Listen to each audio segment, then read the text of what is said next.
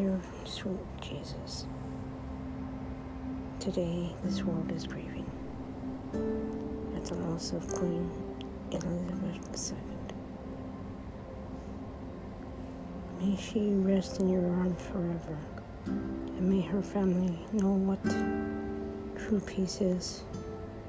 May this world never forget a strong woman, a loving mother, grandmother, great grandmother,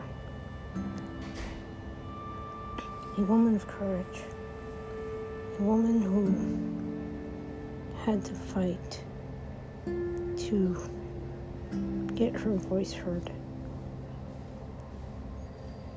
Rest in heaven, Queen Elizabeth. Thank you for all you've done, Your Majesty. Till we meet again.